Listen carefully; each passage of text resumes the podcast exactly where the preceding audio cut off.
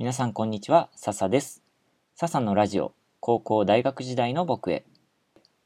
この番組では、昔の自分が聞いたらワクワクしてしまうような僕の体験や、あの時にその話を聞いてたらなぁ、なんてテーマをお届けします。今日は、夢ってどうやって見つけるの？というテーマで話していきたいと思います。さあ、早速なんですけど、皆さん、夢って持ってますか？まず僕の自分の経験の話からさせてもらうと僕が小学校の時は漫画家になりたかったんですね。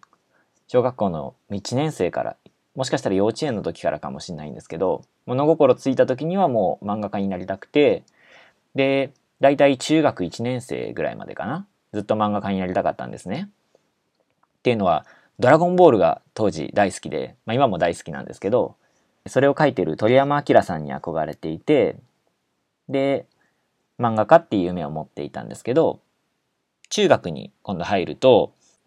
現実を見たというかまあ新しくやりたいことが見つかったんですかね。今度は中学の先生になりたいなっていう夢を持ち始めます。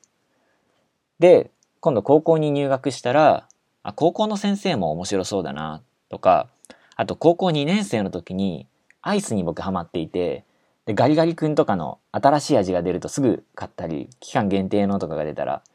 バナナチョコバナナ味とかクリームソーダ味とか美味しそうなのあるじゃないですか。でそういうの出たらすぐに買っちゃってたんですね。だからそういう新しい味をアイスの会社で研究する仕事も開発する仕事もすごく楽しそうだなーなんて思ってで当時の僕は中学の先生になるために教育学部に行くか高校の先生になるために理学部に行ってで教員免許を取るかはたまた食品関係の大学に行くかすごく考えていてで結局やっぱり中学の先生がいいなーなんて思ってで教育学部に進みました。で今度大学に入ったら教育実習っていうのがあってで僕小学校と中学にそれぞれ行ったんですけどその時の小学生がむちゃくちゃ可愛かったんですね。僕小学校の3年生のクラスで実習させてもらったんですけどその時の子供たちがむちゃくちゃ可愛くてで今度は小学校の先生になりたいなって思うようになりました。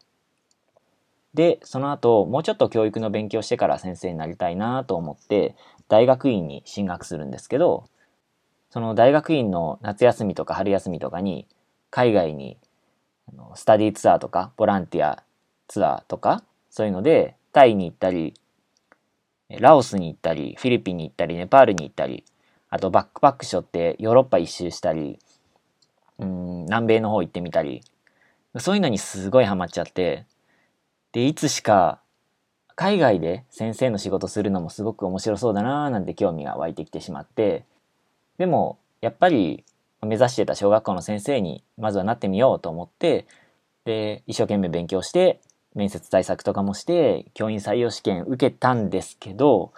それにまあ落ちちゃったんですね。最後面接で落ちちゃったんですけど。でそれで海外協力隊に受けてまあ受かって。で結果パプアニューギニアという南国の国で2年間小学校の先生をやりました。でその後は世界一周をしたいなとか子供たちのための施設を開きたいなっていう夢を持ちました。まあこの話はまた別の回でしたいと思うんですけども何が言いたいかっていうと夢ってどんどん変わっていくものだなって僕は思ってるんですよ。でやりたいことって変わるじゃないですか。で小学校からずっと同じ夢を持ち続けて大人になってその職業ついたっていうのはめちゃくちゃかっこいいと思うんですけどそれってすごい珍しいと思うしそういう人いたら僕は尊敬するんですけど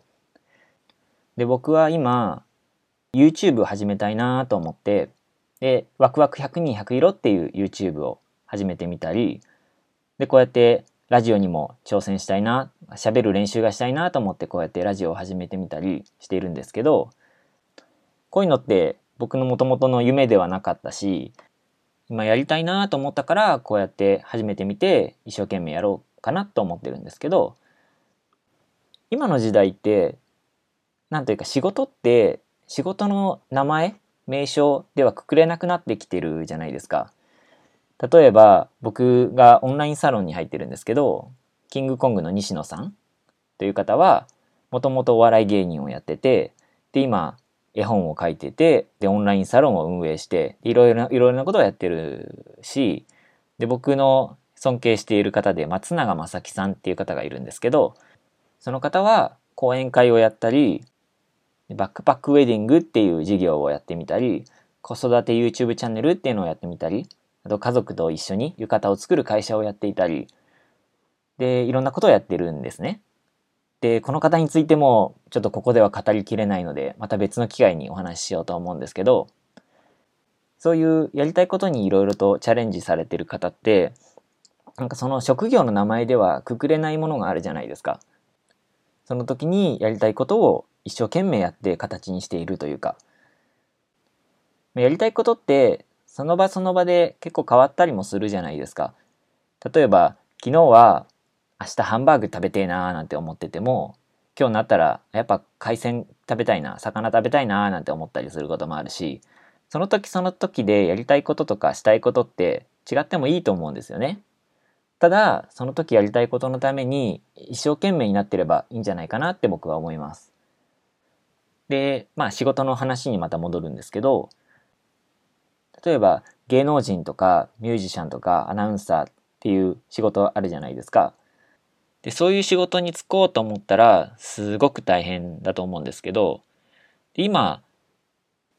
もしメディアに出たいよってなったら YouTuber っていう仕事もあるし音楽制作がしたいよって言ったらミュージシャンじゃなくても YouTube で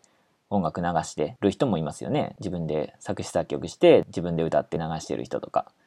でアナウンサーじゃなくてもこうやって僕みたいに今ラジオ始められるわけだし、まあ、有名になれるかどうかはちょっと別ですよ。でもできることはできるじゃないですか。始められるじゃないですか。で僕の友達でも他の仕事しながら趣味でアクセサリーを作ってその人にはファンもたくさんいて販売してちゃんと副業になってる人もいますしあと僕の話で言うと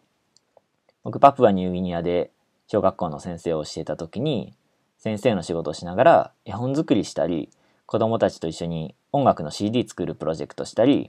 自分がやりたいと思ったことを思いっきりやったんですね。でその結果現地の人たちにすごく感謝されてで最後お別れ会の時2年終わってお別れ会の時に現地の民族衣装を着せてもらってお前はどっかの王様かっていうぐらいの素敵なお別れ会を豪華なお別れ会を開いてもらったんですけどとことんこうやってやりたいことをやった結果人にも感謝されるし結果それが仕事になってたりっていうこともあると思うんですね。で子供の頃っていろいろとあんまり考えずにいろいろなことにチャレンジしたりするじゃないですか。僕も漫画家になりたかったので自分で漫画描いてみて学級文庫に入れてみてそれで友達に読んでもらったりだとかでその時って友達に下手だって笑われたらどうしようとか誰にも読んでもらえなかったらどうしようとかあんまりそういうこと考えずにとりあえずやってみたと思うんですよ。で子供が鬼ごっこやろうっていう時とか例えばどっかに穴が開いててそれがすごい気になって中覗いてみちゃったりだとかでもその好奇心っていうのが夢を見つけるのにつながってたりもするじゃないですか。だから今やりたいなと思ったことをとりあえず一生懸命やってみるっていうのが僕はいいんじゃないかなって思います。例えば子供の時に一生懸命漫画家になるために絵ばっかり描いてって練習した経験が結果パプアニューギニアで絵本制作をするのにすごくつながってでそれが人を喜ばせることにもつながって僕は夢を一つ叶えたことになるんですよね。それが新しい挑戦につながってでまたそれが夢を見つけることとかやりたいことを見つけることにつながっていくかもしれないですし高校の時僕は陸上部でで一生懸命やりすぎて全然勉強しなかったんですけどまあ今の自分からその時の自分にメッセージを何か送るなら勉強はしとけよってちょっと後悔はあるんですけどでもそれでもやってよかったなって一生懸命それに打ち込んでよかったなって思います。で結果僕は別に陸上選手になったわけでもないですし当時目指していた先生になって陸上部を教えてるわけでもないんですけど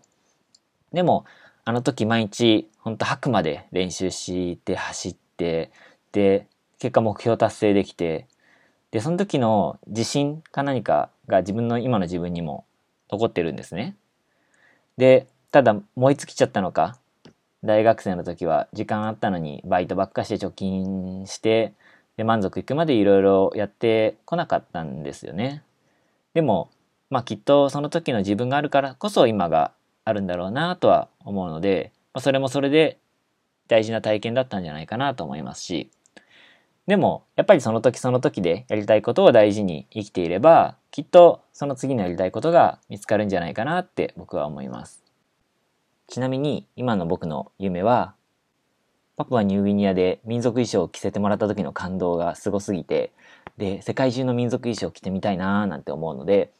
世界中の民族衣装を着ながら世界一周の旅に出ることと、あと、パプアニューギニアで教育の大切さっていうのを改めて学んだので、パプアニューギニアで子供たちのための施設を開くっていうのが僕の今の夢です。ここに関してもまた別の回でお話ししたいと思います。夢ってどうやって見つけるの？っていう質問をされたら、僕は今やりたいことを大事に一生懸命生きたらいいんじゃない？って答えると思います。では、ラジオを最後まで聞いてくれた方、本当にありがとうございました。よかったら次回も聴いてください。お楽しみに。またね。